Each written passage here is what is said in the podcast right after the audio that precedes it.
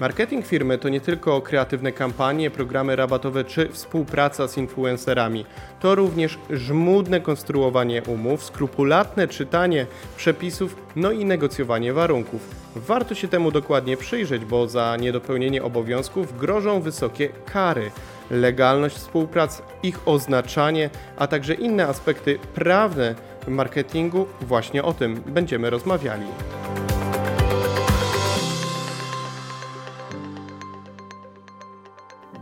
Moim i Twoim gościem w podcaście Przyspiesz Biznes będzie dzisiaj Piotr Kantorowski, radca prawny, współwłaściciel kancelarii prawnej Kantorowski, Głąb i Wspólnicy. Piotr jest ekspertem w zakresie prawa własności intelektualnej i prawa autorskiego, e, a dzisiaj będziemy przyspieszać biznes i rozmawiać o marketingu, a dokładnie o karach za niedokładny marketing. Cześć Piotrze.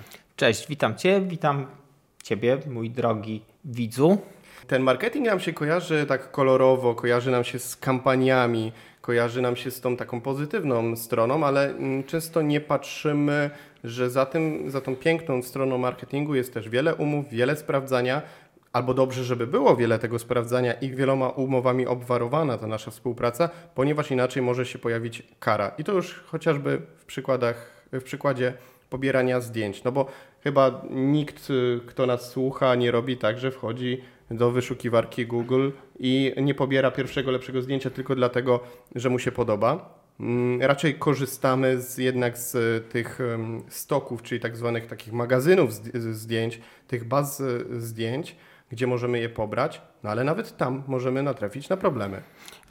To ja zacznę może od tego, że chyba po raz ostatni, końcówką 19 roku, E, słyszałem od kogoś, że on wie, że można pobierać tylko te zdjęcia, które się wyświetlają, jak się wpisze dane hasło w Google i da się tam grafiki. To jest w ogóle nieprawda, nie? ale to chodzi o to, że mm, ta świadomość prawna co do tego, co można, a czego nie można robić w oparciu o zasoby internetu, e, cały czas rośnie, ale jakby na przestrzeni e, lat to. Zaczynała z niskiego poziomu znaczy, ująłbym to w ten sposób, że końcówka zeszłego wieku i początek obecnego, no to wszyscy wiedzieli, czemu służy internet, ale to y, jakby z legalnością z jego korzystania nie miało nic wspólnego.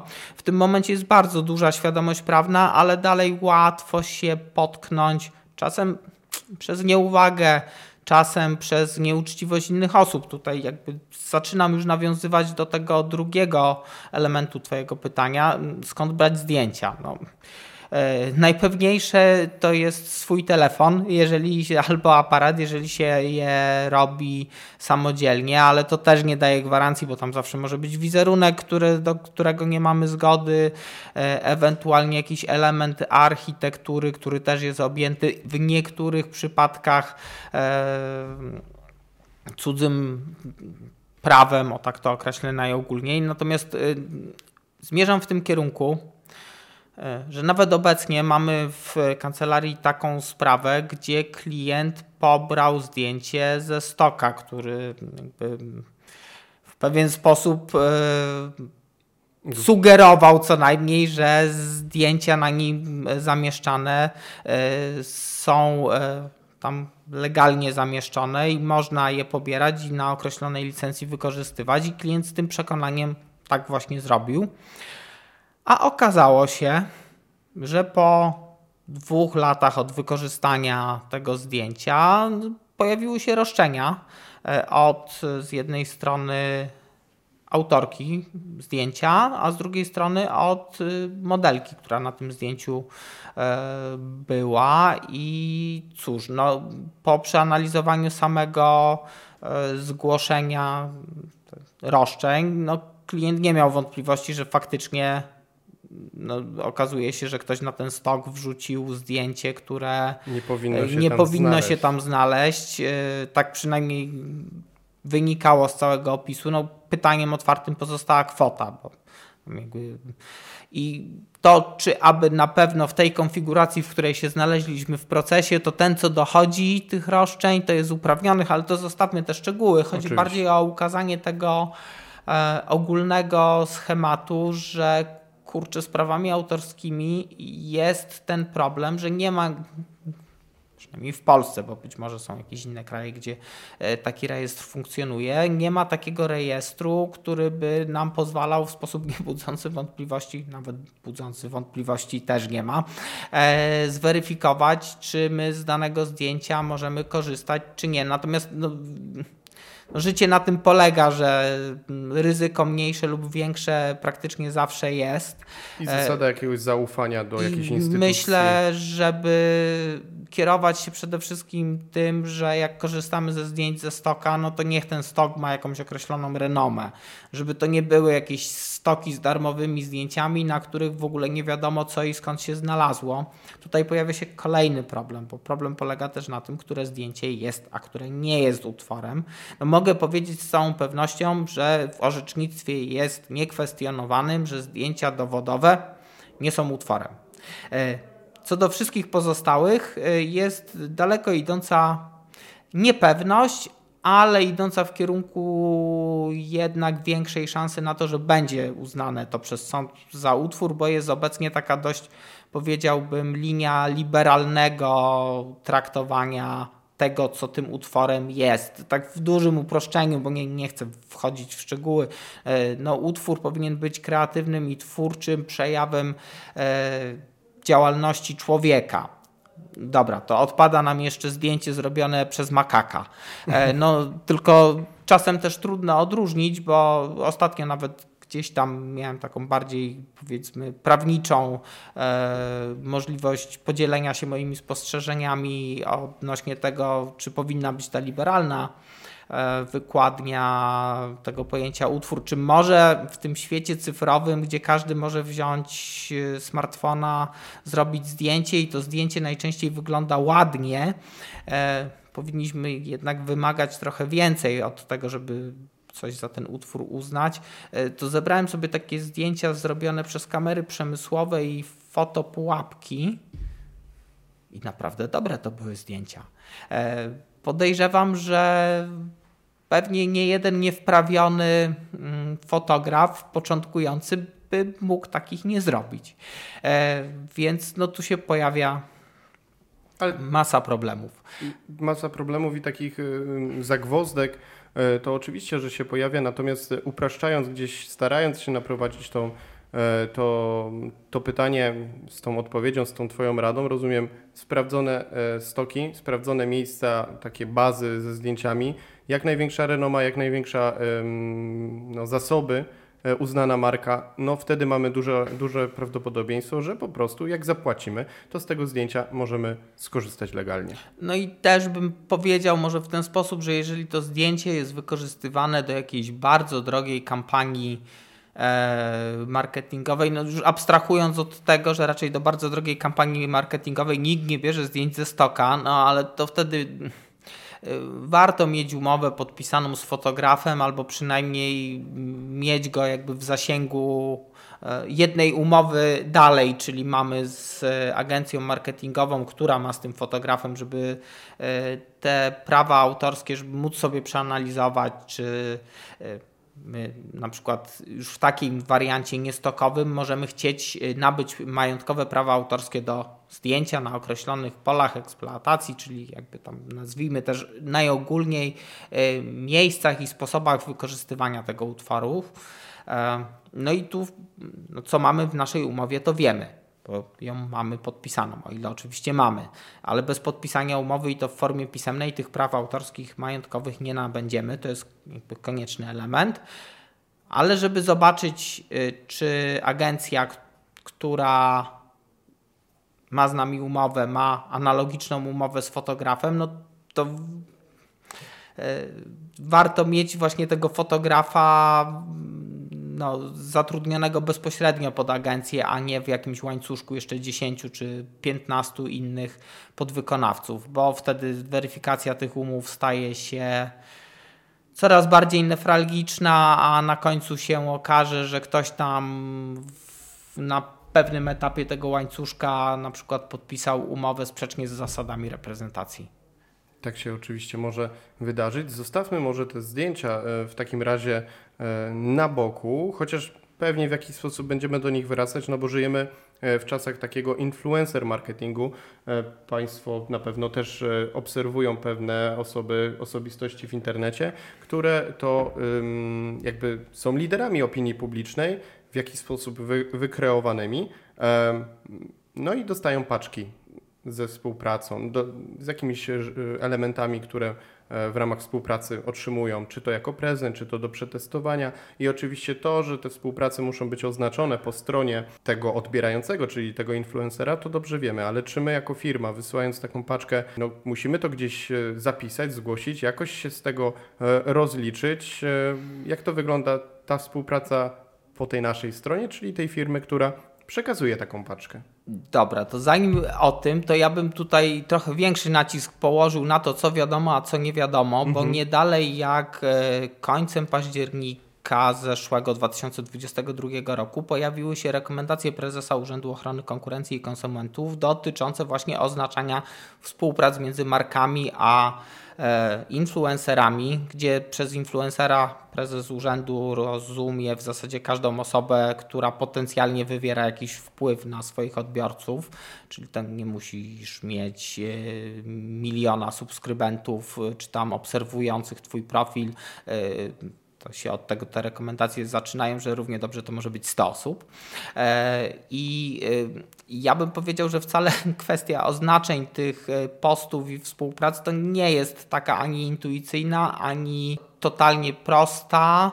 E, a już na pewno nie jest przestrzegana, aż tak jakby można było zgadywać po tym, że e, tuż przed rekomendacjami pojawiły się e, cztery postępowania wszczęte przez prezesa Urzędu Ochrony Konkurencji i Konsumentów przeciwko firmie i influencerom w związku z brakiem jego, w sensie prezesa Urzędu Ochrony, prezesa łokik w skrócie mówiąc, prawidłowo prawidłowym oznaczeniom tych e, postów i tutaj bo zacząłeś od testów i prezentów. E, no i zgodnie z tymi rekomendacjami, to jeżeli to jest prezent, to powinniśmy oznaczyć, że to jest prezent e, w poście, a wtedy nie oznaczamy wcale płatną współpracą, ale znowu z drugiej strony, jeżeli to jest prezent, to tutaj nie zawieramy żadnej umowy, bo na prezent nie ma umowy.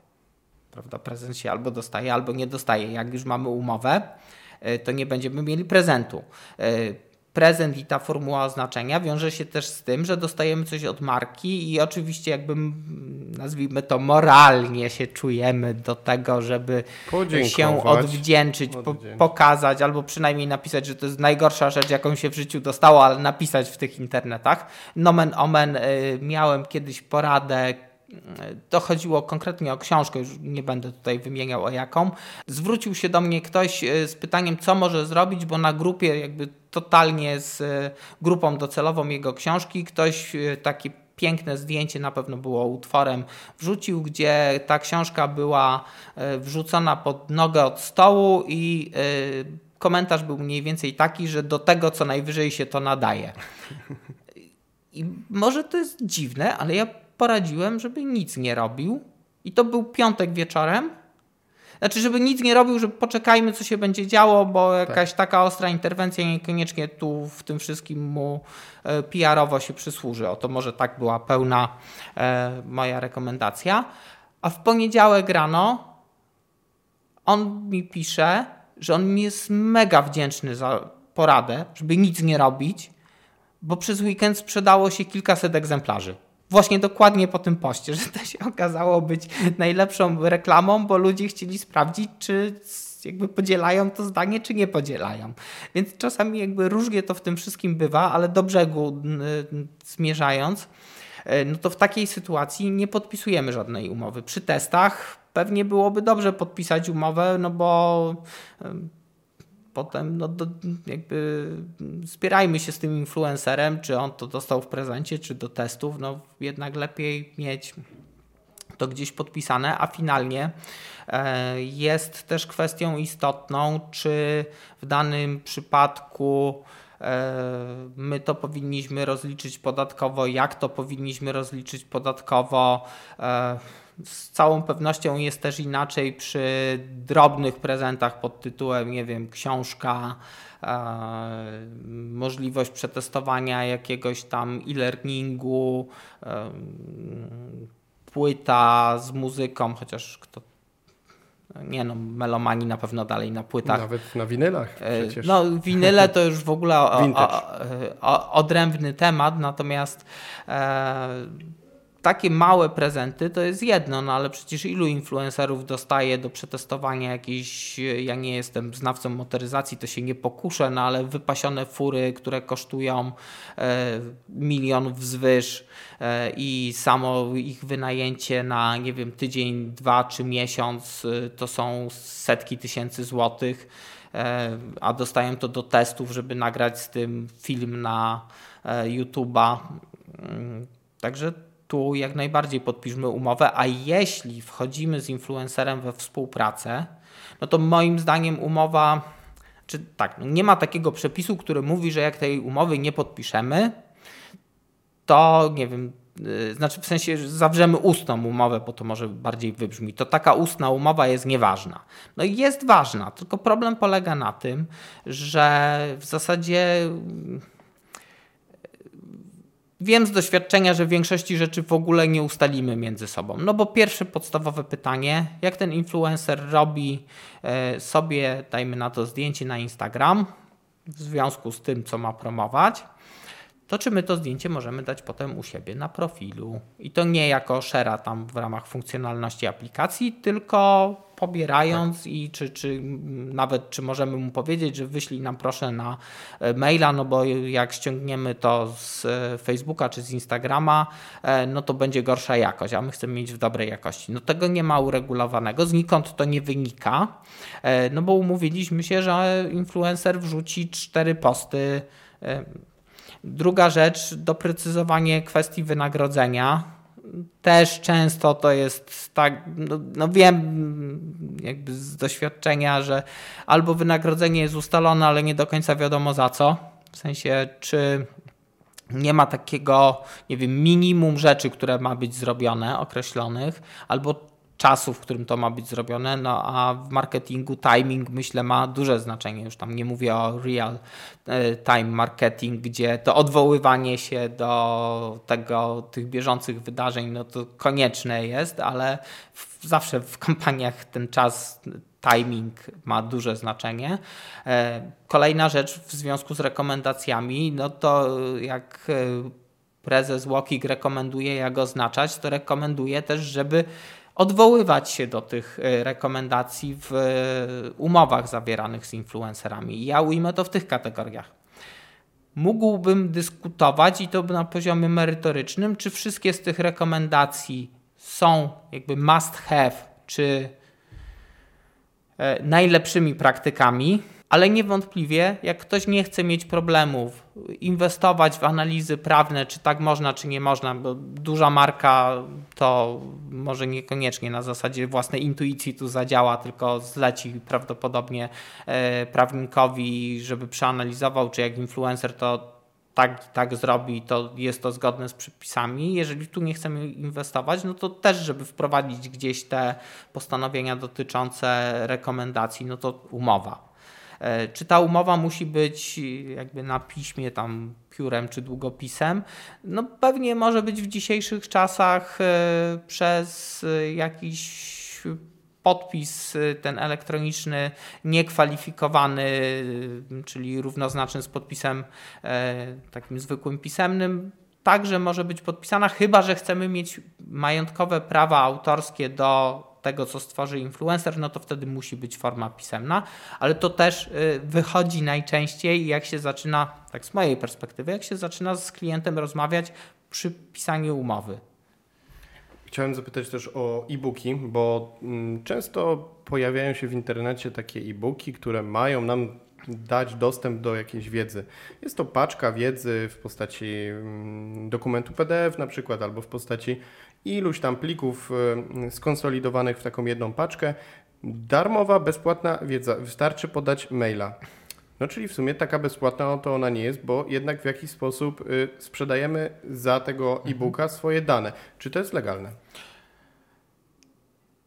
Na tak dużym poziomie ogólności pytania, tak to jest legalne, ale, ale, ale i tutaj doprecyzowuję.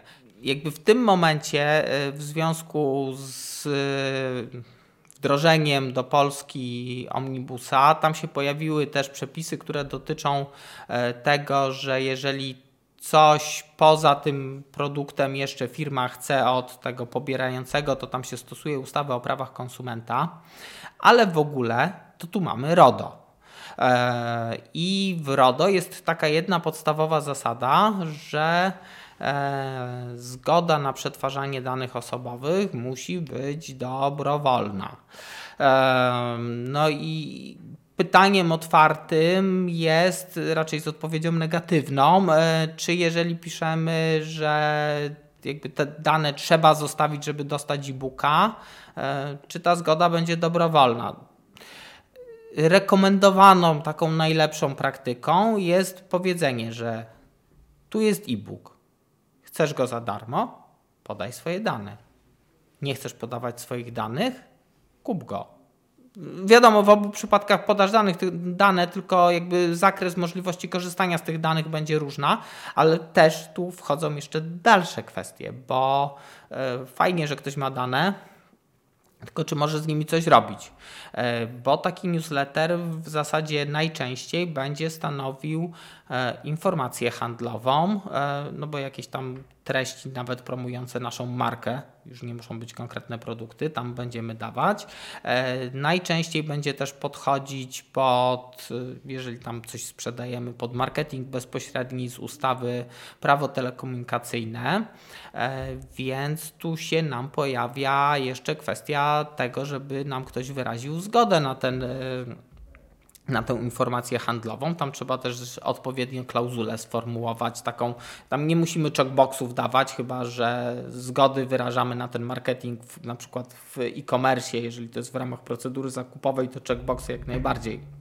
Ale przy takim zapisie na newsletter czy e-booku, to najczęściej da się to skonfigurować korzystając z wyraźnego działania potwierdzającego, czyli krótko mówiąc, że ktoś wpisuje swoje dane i klika jakiś przycisk, a kontekst tego jest oczywisty, bo zapisuje się na newsletter na Oczywiście. przykład.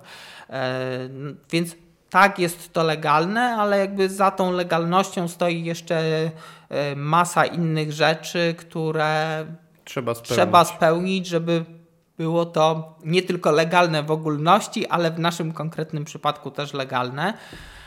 I tu uczuliłbym też na to, że, no bo to się wydaje ładnie, będę się starał powiedzieć, błahostką. Tak, to będzie to ładne słowo. Eee, I niby nic z tego nie powinno wynikać, no bo ile osób ma to w ogóle zrobione źle.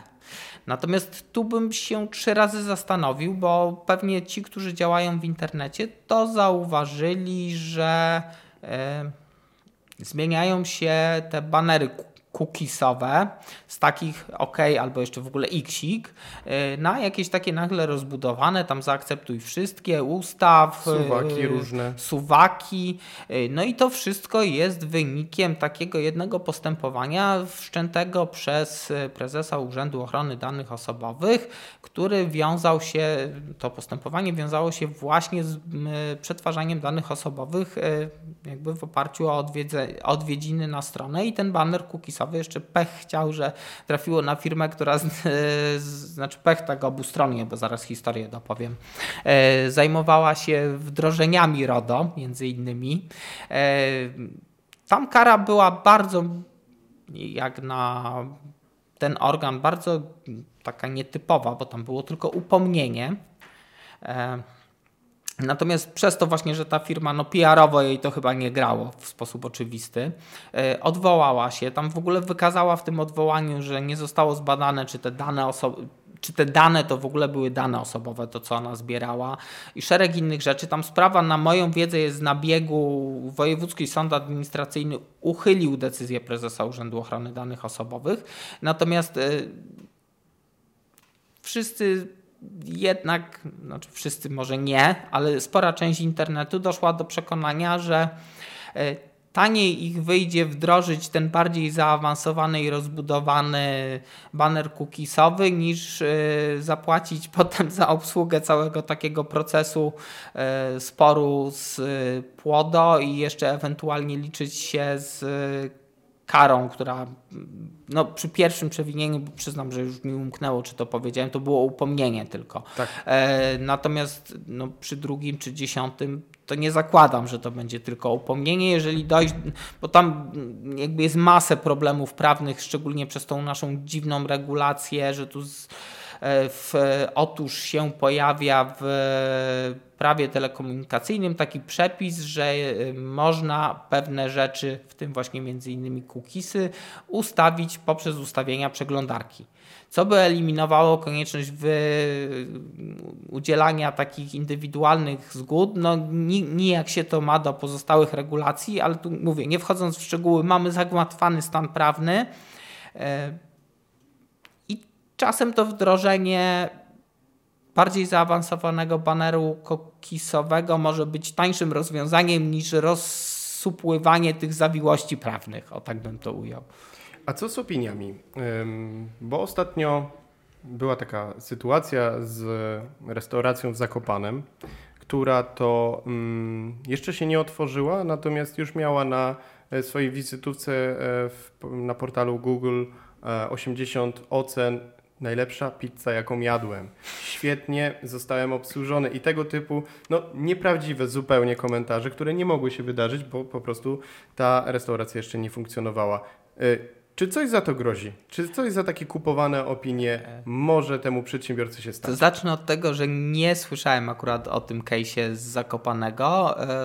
Ale nie jestem w szoku, bo o wielu innych e, tego typu słyszałem. E, tak, jak najbardziej kupowanie opinii teraz w ogóle od e, początku tego roku stanowi czarną praktykę rynkową. To tam najwyżej punktowane, oczywiście tu punkty prowadzą do tylko i wyłącznie wyższych administracyjnych kar pieniężnych.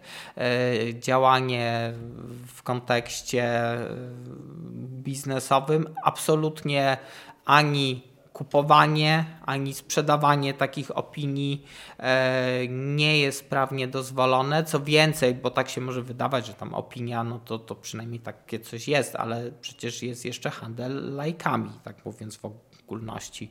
No i ten handel lajkami, e, jeżeli za tym idzie kwestia związana z jakimś towarem, albo usługą, również jest tu podciągnięty pod taką praktykę która w większości przypadków właśnie zostanie oceniana negatywnie. Dodatkowo jeszcze w związku z omnibusem, jeżeli mamy te e, opinie u siebie na stronie, to musimy pisać, e, znaczy ten, kto mm, zarządza tymi opiniami, może w ten sposób, nie, nie, jeśli mamy je na stronie, e, to powinien pisać, y, czy je weryfikuje, a jeśli tak, to w jaki sposób. I co więcej, jeżeli my sobie napiszemy, że je weryfikujemy w jakiś tam wysublimowany, wyszukany sposób, który wszystkich utwierdza w tym, że nie, no, te opinie muszą być prawdziwe, a my tak naprawdę nie wiem, weryfikujemy je byle jak, albo co ósmą, y, to to też jest działanie, które jest prawnie zakazane.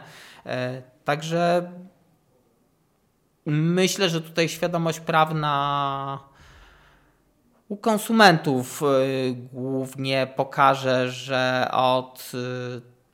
Y, ostatnio była, y, były dwie kary bodaj, znaczy jedna na pewno, ale chyba obie spółki dostały już kary od prezesa Łokik. Gdzieś w drugiej połowie zeszłego roku były wszczęte właśnie postępowania przeciwko spółkom. Nie wiem właśnie chyba jedna z Krakowa była, e, które handlowały opiniami. E, miały to po prostu jako usługa na stronie internetowej. Zresztą to nie oni jedyni, e, bo takich stron to też widziałem całkiem sporo, przynajmniej wcześniej. U niektórych to się czasami jakimś marketingiem szeptanym nazywało. Natomiast tu też płynie z tego taka myśl dalej idąca, że w ogóle tworzenie przekazu marketingowego odpłatnego albo za jakąś taką gratyfikacją pod tytułem barter, zniżki czy cokolwiek, gdzie my nie ujawniamy tego, że e, ktoś komuś zapłacił, to wszystko są działania nielegalne. I tu cofnę się do tych influencerów, ale tyle co, bo na przełomie roku, tylko nie jestem w stanie w tym momencie w głowie odtworzyć, czy to było e, przed końcem, czy, czy zaraz na początku, były wszczęte postępowania przeciwko e, takim całkiem potężnym wydawcą prasy tutaj na naszym rynku, e, związane z tym, że nie oznaczali prawidłowo reklam i że bardzo często można się było przeklikać na ich e, spółki zależne, a w zasadzie portale, strony internetowe tych spółek z jakimiś określonymi produktami, a nigdzie nie było napisane, że to jest reklama. Także tu wiele, wiele, wiele wątków wchodzi w grę, jeżeli chodzi o to, bo ja ujmę to tak, no ja wiem, że zdecydowanie bardziej przekonamy konsumenta, jeżeli damy tego zupełnie przypadkowego przechodnia, czy tam internautę, który po prostu ochy i achy wyrazi na temat danego produktu, niż jeśli postawimy aktora, który wyrecytuje jakąś tam kwestię.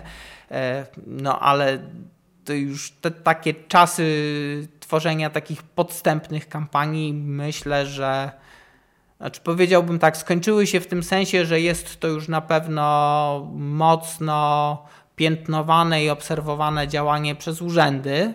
Nie mówię już o konsumentach, bo to chyba PR-owo nie wychodzi najlepiej markom, ale z drugiej strony mm, no myślę, że przedsiębiorcy, którzy jeszcze z tego korzystają, niebawem przestaną. Tak, chyba mamy już za sobą takie, czy powoli będziemy mieli za sobą e, etap takich kampanii. Ostatni segment tej naszej rozmowy, czyli pytanie o gabinety kosmetyczne, kosmetologiczne. Wiemy, że sporo się w tym temacie zmieniło, ale istnieje dużo sprzecznych opinii w internecie, co można reklamować, czego nie można, czy w ogóle ta branża powinna się przestać reklamować. Gdybyśmy mogli powiedzieć, na czym polega ten problem, no i co się zmieniło, jak można, go, jak można się odnaleźć w tej nowej sytuacji. No i ja powiem może w ten sposób, że e, od początku roku to w kancelarii e, głównie dwa tematy e, opiniujemy. To są właśnie reklamy tu nie tylko tych gabinetów medycyny estetycznej, bo ten zakaz jest szerszy, o czym zaraz, i te klienci to określają ceny omnibusowe, czyli kwestie tego, jak się teraz wskazuje ceny przy promocjach e, wszelkiego rodzaju. W każdym razie do brzegu i do gabinetów e, medycyny estetycznej e, weszły z 1 stycznia przepisy związane z zawarte w ustawie o wyrobach medycznych która weszła sobie tam w życie pół roku wcześniej. Przepisy dotyczące reklamy weszły w życie z 1 stycznia, a jeszcze przepisy przejściowe dają możliwość e, prezentowania obecnie już nielegalnych reklam, które zostały udostępnione przed 1 stycznia do 30 czerwca. To tak, jeżeli chodzi o, o, ogólny zarys. Natomiast co jest zabronione? No bynajmniej nie tak, że jest zabronione wszystko. E, i zakazy w ustawie są od strony wyrobów medycznych e, opisane. Natomiast e, stosuje się ją także do usług wykonywanych przy wykorzystaniu tych wyrobów medycznych i tych w branży beauty jest całkiem sporo. I tu dalej nie mamy takiej sytuacji, żeby wszystkie reklamy były zakazane, jeżeli jest tam wyrób medyczny. E, natomiast jeżeli wyrób medyczny jest nieprzeznaczony dla laika, czyli mówiąc krótko, trzeba mieć formalne wykształcenie, nazwijmy to bardzo ogólnie medyczne, e, do tego, żeby z takiego urządzenia e, korzystać, to wtedy takiej reklamy prowadzić nie można. Nie można też w ogóle, jeżeli tam się pojawia wyrób medyczny, czy, czy jako produkt do sprzedania, czy jako usługa, e, wykorzystywać tych fejkowych e, doktorów, e, co myślę, że tam się całkiem często pojawiało Czyli w realu. aktor w białym kitlu, który Udaje po prostu. Ja myślę, że już weszliśmy na wyższy level, bo y, na ile zaobserwowałem pewne reklamy, to już się nawet bez białego kitla niektórzy nauczyli stwarzać taki wydźwięk, że to niby babcia, ale, ale pani doktor i siedzi właśnie w gabinecie swoim. E, Przynajmniej ja miałem odczucie takie, e, obserwując kilka e, reklam, bo czasami tak e, z, czysto z czystej ciekawości zawodowej e, niektóre z nich oglądam. Wysublim, wysublimowane te reklamy. Myślę, że tak, że to jest y, dobre określenie, natomiast y, tu się pojawiły zakazy, ale to na przykład no, jest całkiem realna szansa na to, że kolejna branża będzie miała dalsze ograniczenia, bo obecnie akurat y, gdzieś tam przygotowuję dla klienta opinię prawną na temat tego, co będzie wynikać z przepisów dotyczących reklamy suplementów diety, jeżeli projekt ustawy gdzieś tam się wcieli e, w życie. Mm, I ujmę to tak. e, Mam takie wrażenie, znaczy poza tym, że w Polsce jest teraz trend, że będziemy regulowali wszystko, e, którego nie uważam za dobry trend tak w ogólności, e, to też duży nacisk jest na regulowanie pewnych kwestii w reklamie i marketingu, a to z tego powodu, że no,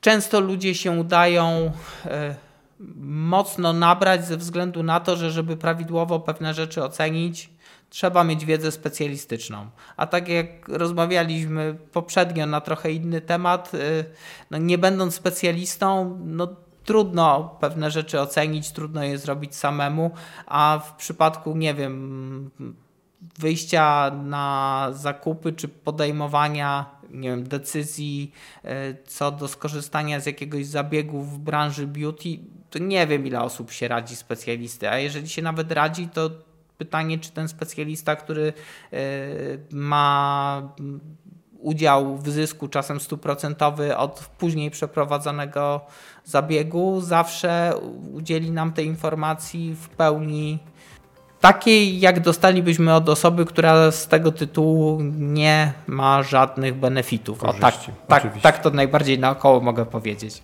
Warto pamiętać o tych wszystkich aspektach, o których mówił Piotr, bo dzięki temu po prostu zaoszczędzisz. Zaoszczędzisz chociażby na karach, e, jeśli prowadzisz e, właśnie biznes.